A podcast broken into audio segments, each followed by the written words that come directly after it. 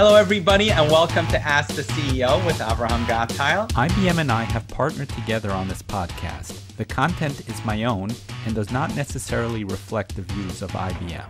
Today, I'd like to introduce a very special guest. She is the director of the IBM Z team, building the mainframe of the future. Currently, she leads a team of forward thinking engineers building the z/OS operating system, focused on enabling workloads to be flexible and creating a true end to end DevOps experience. It is my pleasure to welcome Tina Tarquinio. Welcome, Tina. Yes, thank you so much, Abraham. I'm super excited to be here this morning. I'm so excited to have you here. So, Tina, tell me, what is IBM Z? Oh, you know, I get asked this question all the time because I'm always talking about the mainframe and IBM Z. And so, of course, people say, what is it? Um, and I like to say it's really the world's most uh, scalable and powerful platform to run your business on, right? It's more than just a server, right? It's a truly integrated uh, stack and architecture platform that you know you can trust your business to run on uh, worldwide, 24/7. Uh, wow, that's great. Now, talking about that, right? So, with the growing prevalence of cloud, everybody is uh, moving their mission critical workload to the cloud and there there are terms that people use. There's the public cloud and private cloud which many people are familiar with and then there's this term hybrid cloud. What does hybrid cloud actually mean? Right. I, I think sometimes we throw words around like that and a hybrid cloud or multi-cloud is, is a new term that's really been talked about and um, to me it's really a deployment methodology right? It's really looking at where workloads should run uh, according to their SLAs and where they're appropriate to run. And, and that could be in a, a, public cloud. You could imagine you might have software that runs in a public cloud as a service, um, but you need that information to connect back to your application you have in your private cloud on-prem.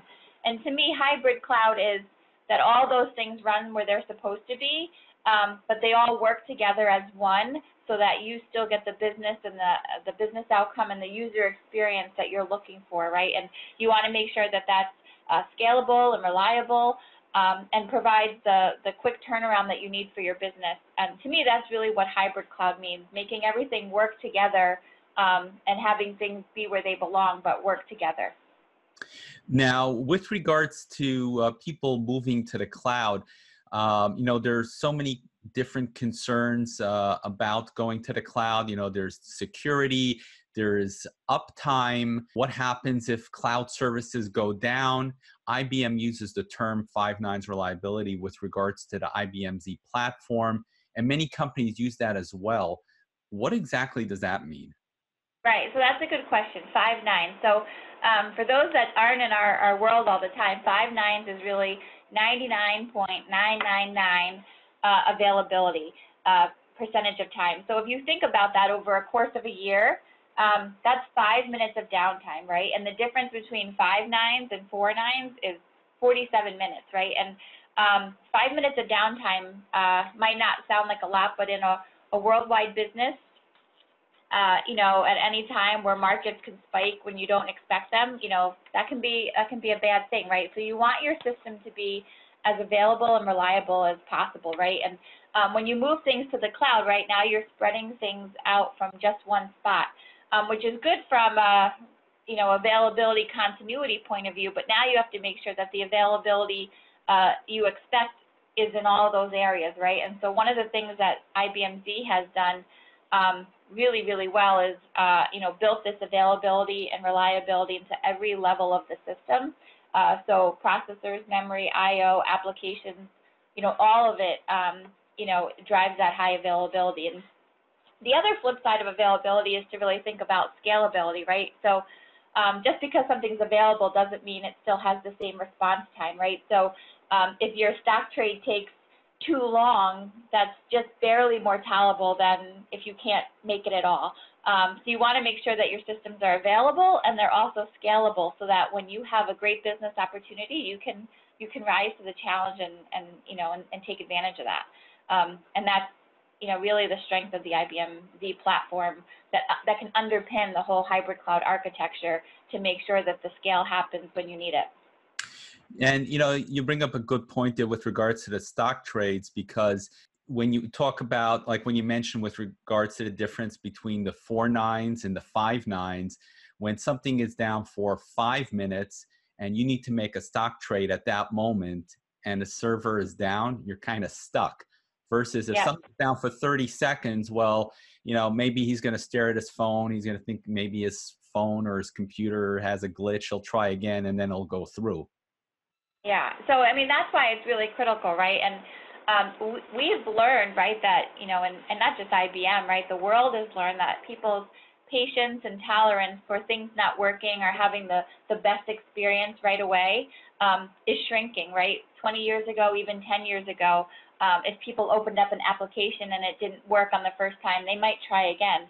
Now, 80% of the time, if your application doesn't work or the, you know, when you open your app on your phone, um, people won't go back, right? And so, uh, and when they do go back and it doesn't work a second time, almost 100% of the time, people won't try a third time.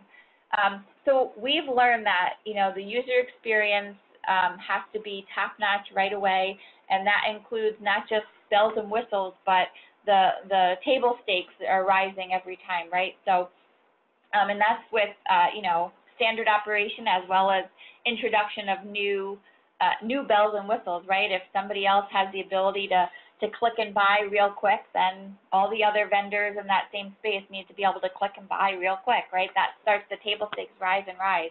Um, so the turnaround time of, of, of what's expected is getting uh, quicker and quicker, as well as the, the qualities of service from, from the end user as well. And I love what you're saying because if you think about it, uh, many people love talking about technology. I'm a techie myself, and I love mm-hmm. talking about all the latest toys out there. But when it really comes down to it, it's all about the user experience. And that's why I love the way you broke that down. Yeah. Um, we have focused a lot on incorporating user feedback from all sorts of different personas from the very beginning uh, through something called IBM Design Thinking.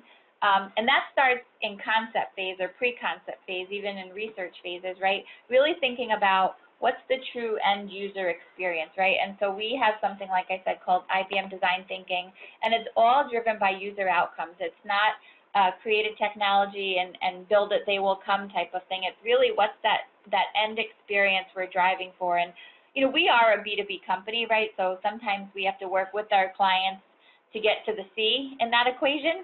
Um, but to us, that's really, you know, we're enabling our clients to be successful, and, and their end user experience is really what's driving a lot of um, the technology we're putting in market. And that has a lot to do with, you know, what are the pain points that, that the different personas are experiencing today, and what can we do to, to keep moving that, you know, forward so that the, the as is becomes the to be, which is, you know, ideal situations for, for our clients and their clients as well.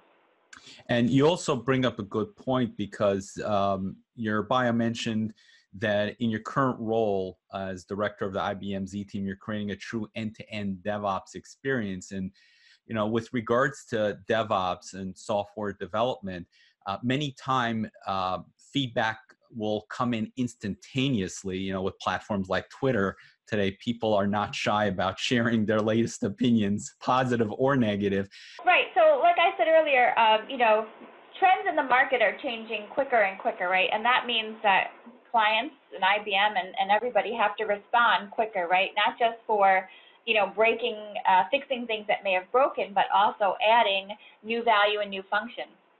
And so uh, if you kind of like step back from that, development of your application um, has changed dramatically, right? For, there was a big shift to agile development, and and while agile was a structure of how to make your teams, it was also a, a, a way of thinking that we could deliver things quicker and turn them around quicker, right? And so um, a quicker way to market, and along that evolved um, you know, the concept of containers and orchestration on top of that, right? And so that all became a story of, you know, how can we develop something quickly um, in one area, deploy it quickly in another.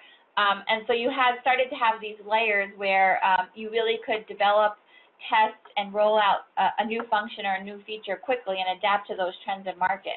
And that, so, so with that framework, it, it trickled back into, well, how do we do software development, right? And and the cloud became a quick way to deploy in a container and test in a container and then you know bring it back and put it in production um, and so you started to see um, people needing this flexibility of where they wanted to do certain actions, right? Where they wanted to test, where they wanted to develop, and then where was their production environment. Um, and so all that starts to play into this hybrid cloud thought because it's really a flexibility of, of deployment and, and running things, you know, where it's appropriate and efficient uh, for different people, personas, um, as well as the application itself. And so software development has kind of rode this wave of hybrid cloud as it's evolved in terms of you know the agile development and and the containers and the orchestration. It's all kind of coming together um, into this uber flexible uh, but still uh, high demand mission critical environment. Um, and and I think that's what people are trying to navigate, right? Like how do I do this super flexible hybrid cloud thing, but also make sure that like everything is top notch and runs uh, 24 by 7 and there's no issues, right? Like that's a big a big thing to manage you, on both wanna sides. Have, you want to have your cake and eat it too. Right, you want to be super flexible and efficient and run things where they make sense, but on the other hand, there's no tolerance for for imperfection almost, right? And so that's that's what people are trying to navigate, right? And um, 20% of the world's, uh, you know, 20% of applications have moved to the cloud, right? That was sort of the easy stuff, maybe where the qualities of service were just a little bit less. And now we're looking at, you know, the tough stuff, right? The mission critical work. How do we um, move that and, and manage the risk that comes with, you know, moving it around and, and putting it in different places? And that's what's staring people, you know, that's what's staring at people. How do they make that jump, right? And um, part of that is working with really good partners, your vendors, and others to make sure that the infrastructure is there. And part of that's the culture change um, within the organization. Um, to be able to ride that wave a little. Yeah, and for that, it really helps to have partners like IBM that have the tried and true products as well as the reputation behind it to ensure that their uh, mission critical services are secure and reliable. Yeah, I mean that's the, the backbone of, of a lot of hybrid clouds are becoming IBMZ, right? Because mission critical work, I mean we run the world's banks, right, the world's insurance companies um, run on IBMZ, right? And so um, those qualities of service need to stay. And now, you know, now our, our new offerings are are making sure we are truly connected to the hybrid cloud world, right? With the announcement of Red Hat and OpenShift, right? We're making sure that we are connected and you can be orchestrated within the, you know, within the hybrid cloud, everything can talk together, right? And that's really important because um, moving your mission critical workload, no matter where it resides, is a is a scary thing, right? Um, and you want to you want to do that and and still modernize your infrastructure, but at the same time, you know, availability and the customer experience really truly is is king. Great, Tina. This was a very enlightening conversation. How do people connect with you? Well, I love to tweet, um, so you can find me on Twitter at uh, at Tina Tark, T I N A T A R Q. Um, a lot of uh, mainframe related tweets, and I, uh, you know, really enjoy uh, women in tech and, and different uh, types of uh, topics like that. So you can find me there. And on LinkedIn, I actually have a series where I interview uh, awesome women working on the mainframe. Um, so you can find me there as well. Great, and I'm going to post that information to the show notes so people can click on it and get right to you. Great, thank you. Tina, do you have any parting words of wisdom that you'd like to share with the audience? Yeah, so I'm actually glad you warned me that you would ask such a, a thoughtful question. Um, and I've really been fortunate in my life to have uh, lots of great advice passed down for me. Um, but I was thinking about this one, and so um, I saw an interview with Tom Brady. And for those who don't know Tom Brady, although I think everybody would know Tom Brady, um, you know he's won six Super Bowls, and most would consider him the greatest quarterback of all time. And the interview the interviewer asked him, What was your favorite Super Bowl ring to earn? And he responded saying, The next one. So my advice is, um, you know, you're never never too uh, old to learn something new, right? And the world is constantly changing, both in the technology world that we talked about, but but everything else, right? And so, never too late to learn something new and to really get passionate about new things and and and keep evolving in that sense. I love that. What a great way to wrap up this episode. Tina, thank you so much for sharing your time and your wisdom. I really enjoyed having you on the show. Yeah, same here. Thank you so much.